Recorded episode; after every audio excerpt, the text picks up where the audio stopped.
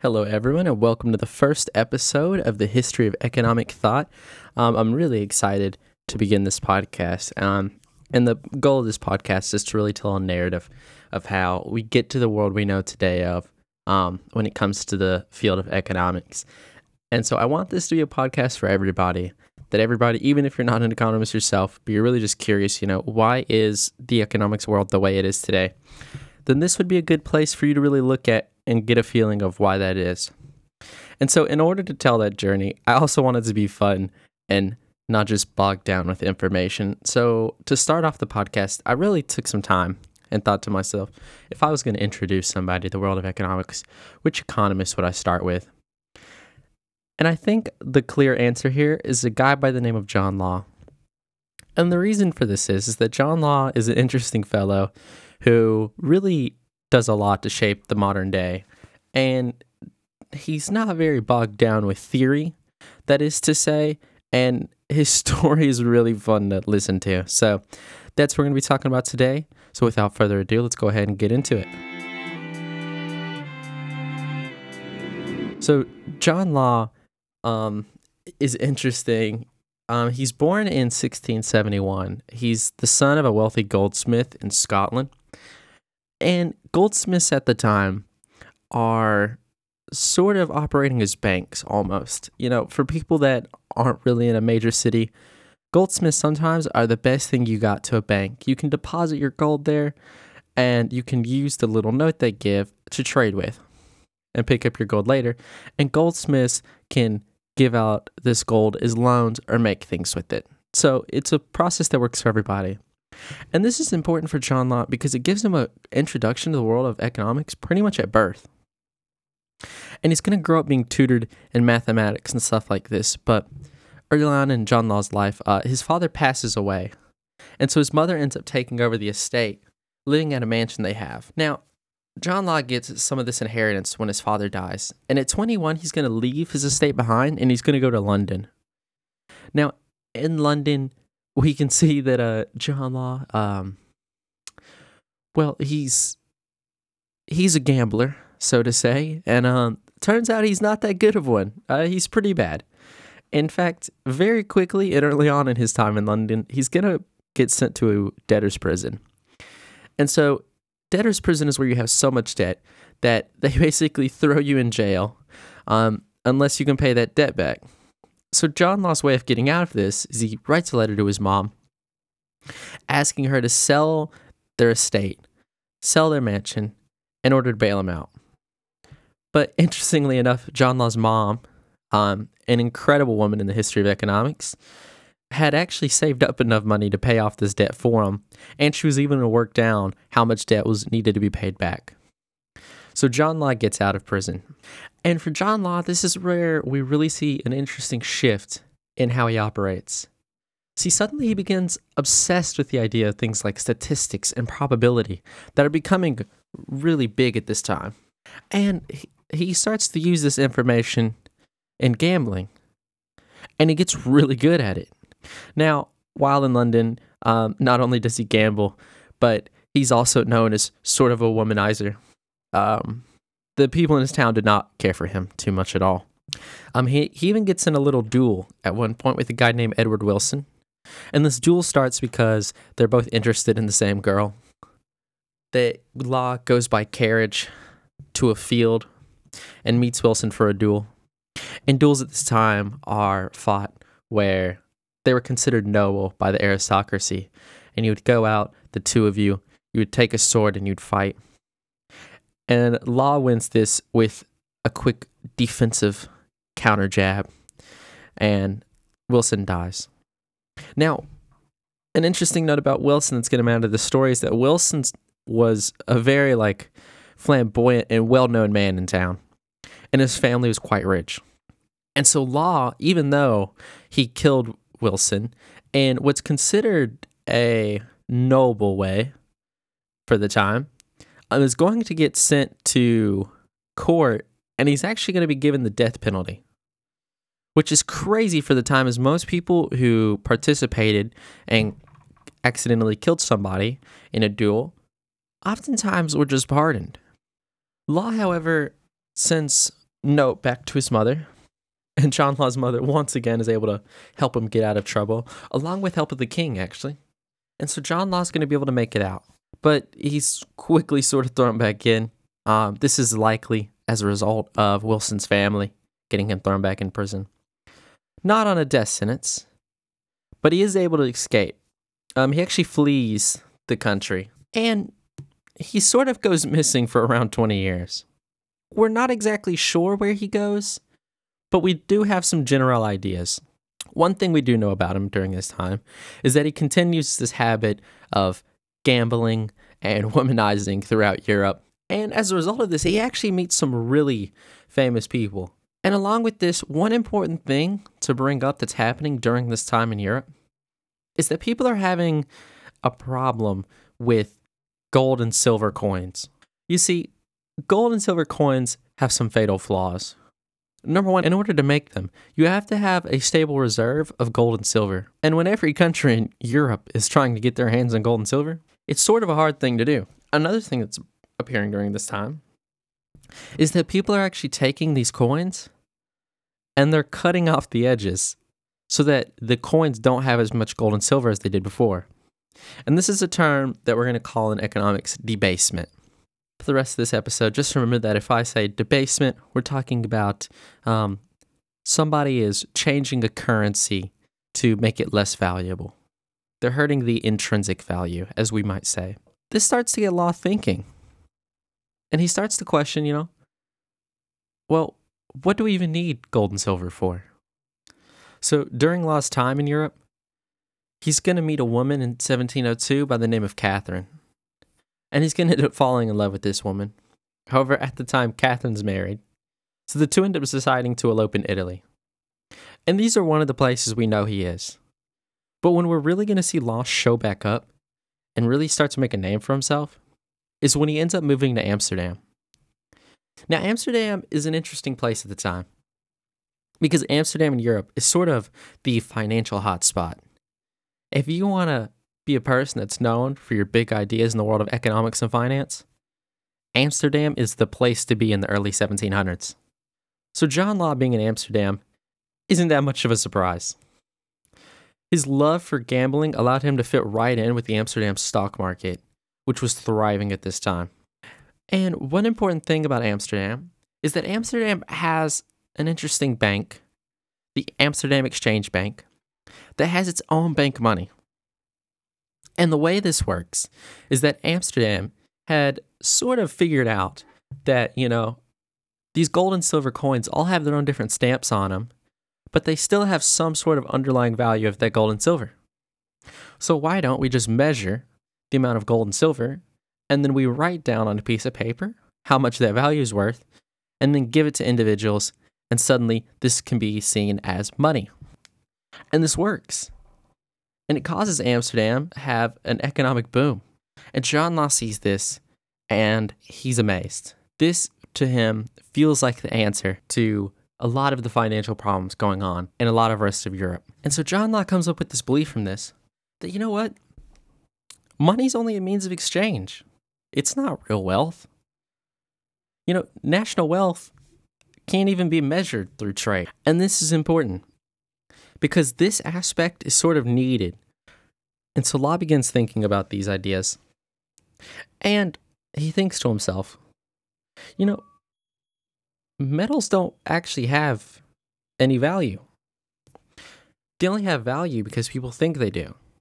Because think of the average person at this time. They're not actually using the silver or the gold to make anything or to use. They're just using it as a means of exchange. It's bartering. So why can't we just barter something that's more efficient, so to say?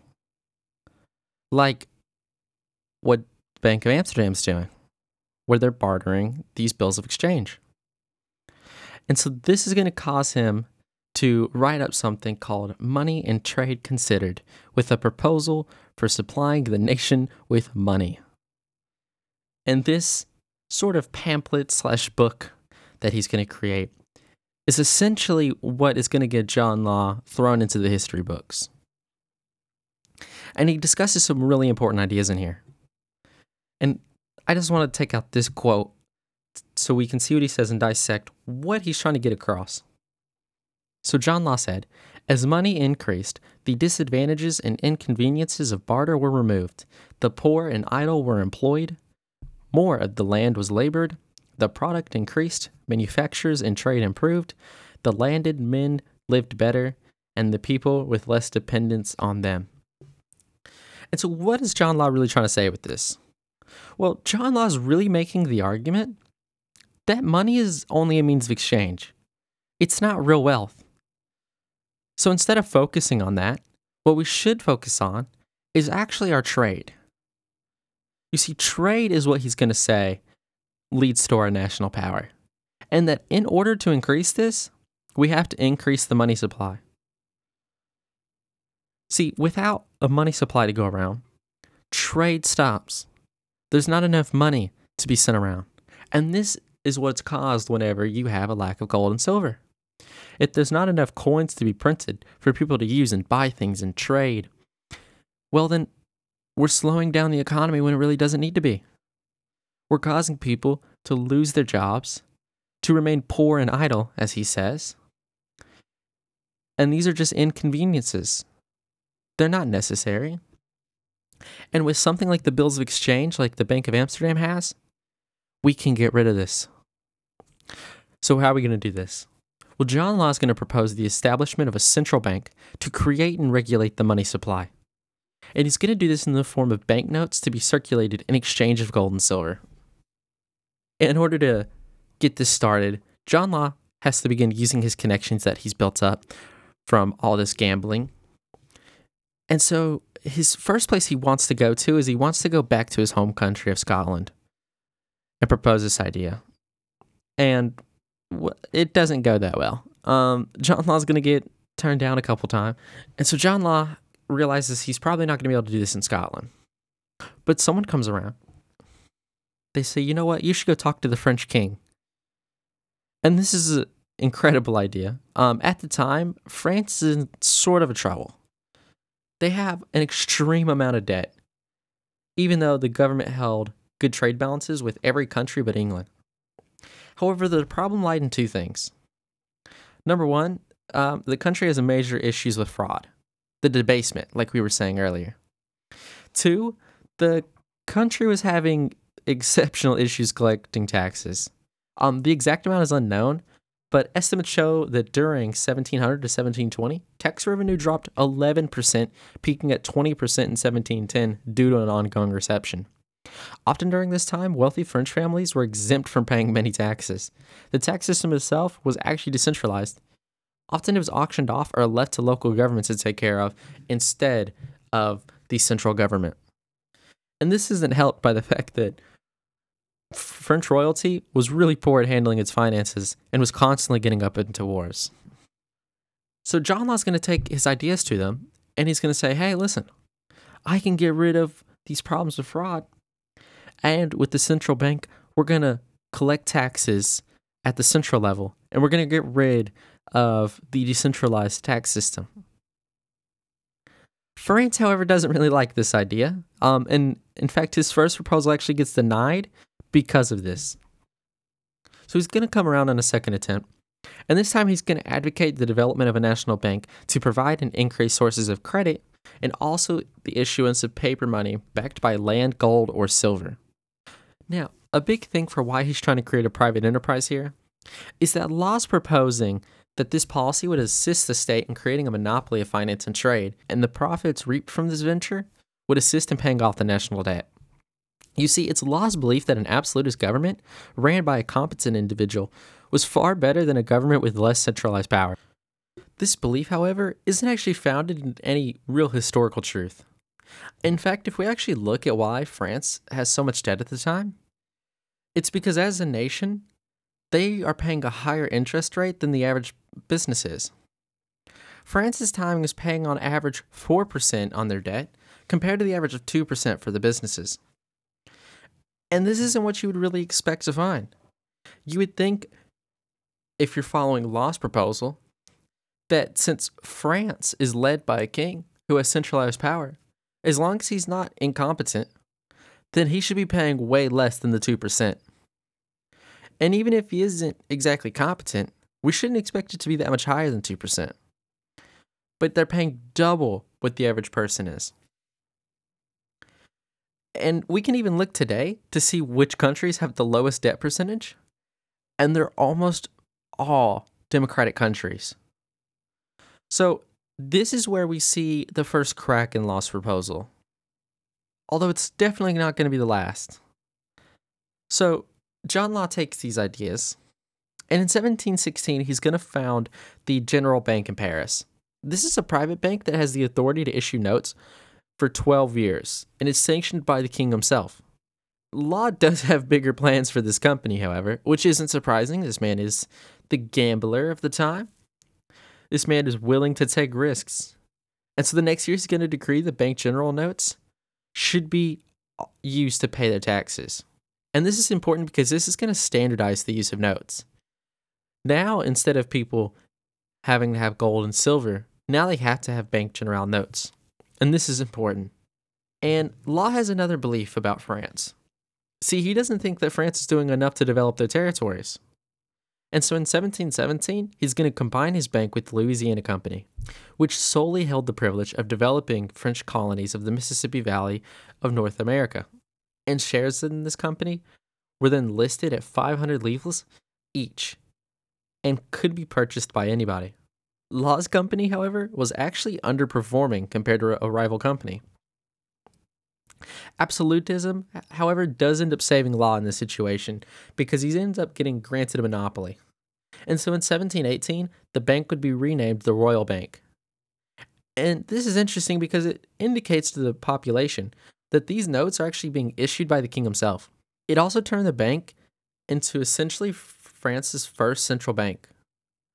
And Law gets appointed as the Controller General of Finances in order to attract capital. In 1719, the company ends up making a shift, taking over the Company of the Indies and China, and would then be known as the Mississippi Company. September that year, the company lent the French government 1.2 billion livres to pay off the entire debt. And then a month later, Law was in charge of collecting taxes. And so finally, Law has sort of come full circle on his ideas. You know, he promised to France that he would pay off their debt. Now he has. And the thing that he was denied originally, which was the power to collect taxes, he's now been given. From this point on, however, um, Law's companies are going to begin to show some of the cracks in their structure. Um, many of Law's ideas were great, but they do have some major flaws. And there's sort of a quote I want to give y'all that I think sums up John Law's ideas perfectly. And that's that in theory, there is no difference between theory and practice, but in practice, there is. And this quote sort of sums up what's going to happen from here on out.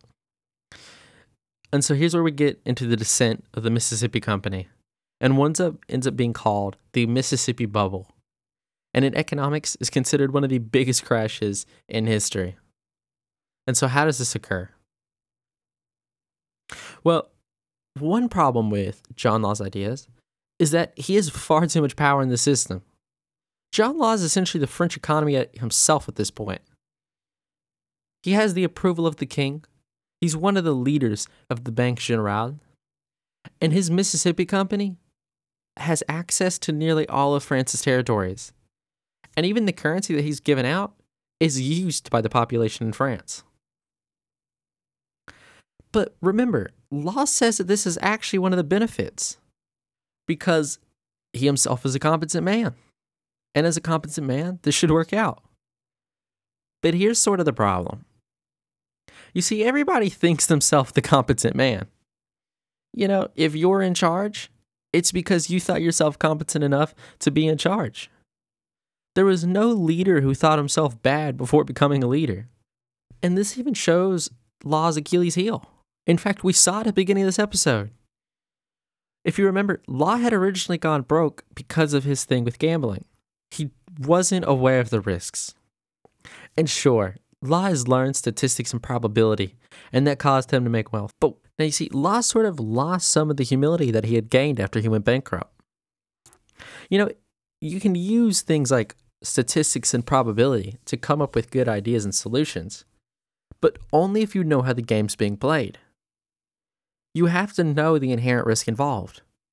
And in situations like this, where you're dealing with something as large as a whole economy, it's almost impossible to know the real risk you're dealing with. John Law's in uncharted territories that he doesn't understand. But because he thinks of himself as competent in this situation, he thinks that he can handle it no matter what. And this issue is going to get personified in June 17th of 1719 when Law issues 50,000 shares of the Mississippi Company at 550 livres. Now, I say Law issued these shares because he personally guaranteed the shares. This is even adding on more risk to the situation than Law already had. You know, if we even look at companies today, you'll see that companies are considered their own entities. They're almost considered people in the eyes of the law. And this is a way of separating them from the owners so that if the company goes under, then the owner doesn't get hurt as a result. But Law gets rid of this idea. He says, I'll personally guarantee these shares. I will personally be held responsible if anything goes wrong. Now, realistically, this is a gamble that no sensible person would or should ever undertake. Now, this podcast isn't financial advice. But please do not engage in anything that involves you taking up this much risk. It is not recommended. And one month later, he's going to issue another 50,000 shares. But this time he's going to almost double the price to 1,000 livres apiece. And the price of these shares are solely based off the idea that the Americas were a land of endless riches that could establish France as the leader of the world. And the price begins to skyrocket as individuals all wanted in on the Mississippi Company. Many were even buying new shares with old shares as collateral.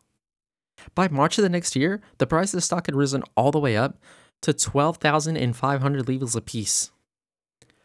Let's note that the original price was only 550 livres. It's over 12,000 more now. This price is clearly a bubble. And the only thing that could prevent this bubble from bursting at this point is if France struck gold in the Americas. So, where do they begin this journey into the Americas? Where does this expedition start? Well, it's going to start in a major city called Nouvelle Orleans.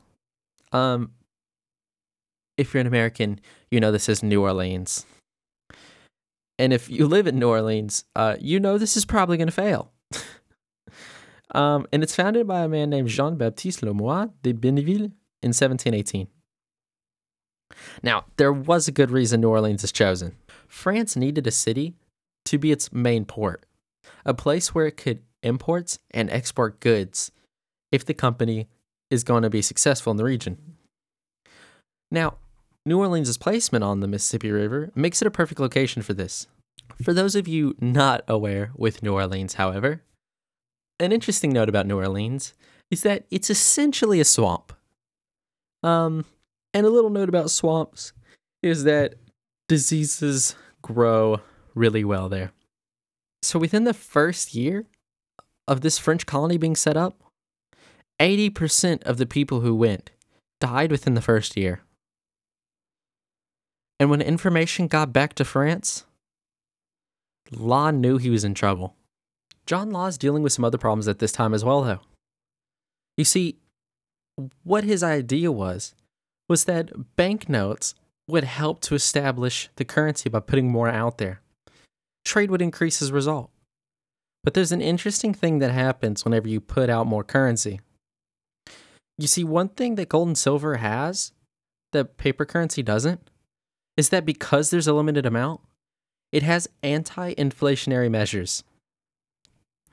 Essentially, what this means is, is that prices remain stable. And for the average person, this is something you want because it means that the value of your currency doesn't decrease from one day to the next. Let's think about it this way. Let's say you were a craftsman in 1700s France, and let's say you made shoes. If you sold a shoe for a dollar, but then that dollar was worth about 70 cents the next day, well, then that means the value of your labor dropped 30% in a single day. Now, France didn't have it drop 30% in a day, but it did have it drop by 50% in a single year. People's money was worth half of what it was the year before. And if you are somebody who's more wealthy, in the aristocracy, for instance, then you are exceptionally upset because you just lost half of the overall value of your estate within a single year. And if you're the French peasantry, this is horrible because now a lot of your wealth is simply going to just affording food, food that was already hard to afford prior. And so, this is going to be one of the things that is going to start turning public opinion against John Law. And it's going to cause the trust people had in John Law to begin to dwindle. Law knew that if he continued this system, then it was going to crash. But during this period, Law has not given up his gambling ways, and he was living lavishly. Multiple estates, multiple women, nicest clothes one can buy. And Law cannot fathom the idea of giving all this up. So, there's a couple things Law does to keep the prices up, but I really want to focus on one for this episode so that it doesn't get too long. And that Law was worried about gold and silver returning as the major way people are going to purchase their goods. People had begun to lose the rose colored glasses surrounding the Mississippi Company. They've heard the news. And for many of them, this swamp is not going to be their salvation. And Law's starting to realize that if this continues, the stock couldn't keep going up. And Law realized that if this occurred, then the stock would have to burst. So, in order to prevent this from happening, he outlawed the ownership of more than 500 livres of metal coins. Then he tried to change the price of gold and silver dozens of times. This only seems to have worsened the issue, and people began to see Law's fear and begin to fear for themselves. And you see, this is where Law sort of forgets his original ideals. Remember, he said that currency has value because people have trust in it. But how can they have trust in it if that who sells it to them doesn't even have trust in it as well? This lack of trust in John Law's own system is really going to come to fruition whenever he attempts to set a price floor for the shares. He does this by saying that he's going to guarantee the price of a single share at 9,000 livres apiece. And this might have worked. But John Law actually takes it back. After he makes this decree, shortly thereafter, he says that no longer is this price floor going to be enacted. Immediately, the slide begins to happen. Because for the average person, this is the ultimate betrayal. It's the ultimate slide of trust. And so, in mass, people are going to take to the streets and they're going to begin rioting. And for John Law, this is sort of where the story of him and France ends. Um, after this, he's going to end up being put on house arrest, and then he's going to be kicked out of the country, with his wife and daughter unable to leave the country while he's under investigation. At one point, he ends up uh, making a return to France, but it's all for naught. Um, and he'd end up dying broke in Venice. So, why did I want to bring up this story? Why is it so important what we talked about here today? Well, the year John Law ends up getting arrested is the year 1720. In 1789, the French Revolution would break out. But let's take a second to really think about what caused the French Revolution. Now, it might have been a while since you took uh, European history. So, a little refresher. But some of the big things that are going to be talked about during the French Revolution is some ideas that had come just beforehand. And many of these ideas surrounded the idea that, you know what? maybe the people should be in charge of things. Maybe it is, in fact, individuals who are better at making decisions for themselves. And if you really think about what John Law personified, was the exact opposite of this ideal. The whole time he had said that he was the competent individual, and that a competent king could take care of the problems for the people. But we've seen that it didn't work. That in fact it caused problems for everyone involved. And so many of these French thinkers are going to have lived through this moment. they're going to have seen the problems that arise when one person rules a nation, no matter how competent he thinks he is. And even the king during this time is going to get in many wars that is going to rise up the French dead. French people, before the French Revolution, spent nearly 90% of their income just on bread. But if you remember, John Law had claimed to have been able to fix these problems. You know, it was his idea that if we increased trade, more money would come in.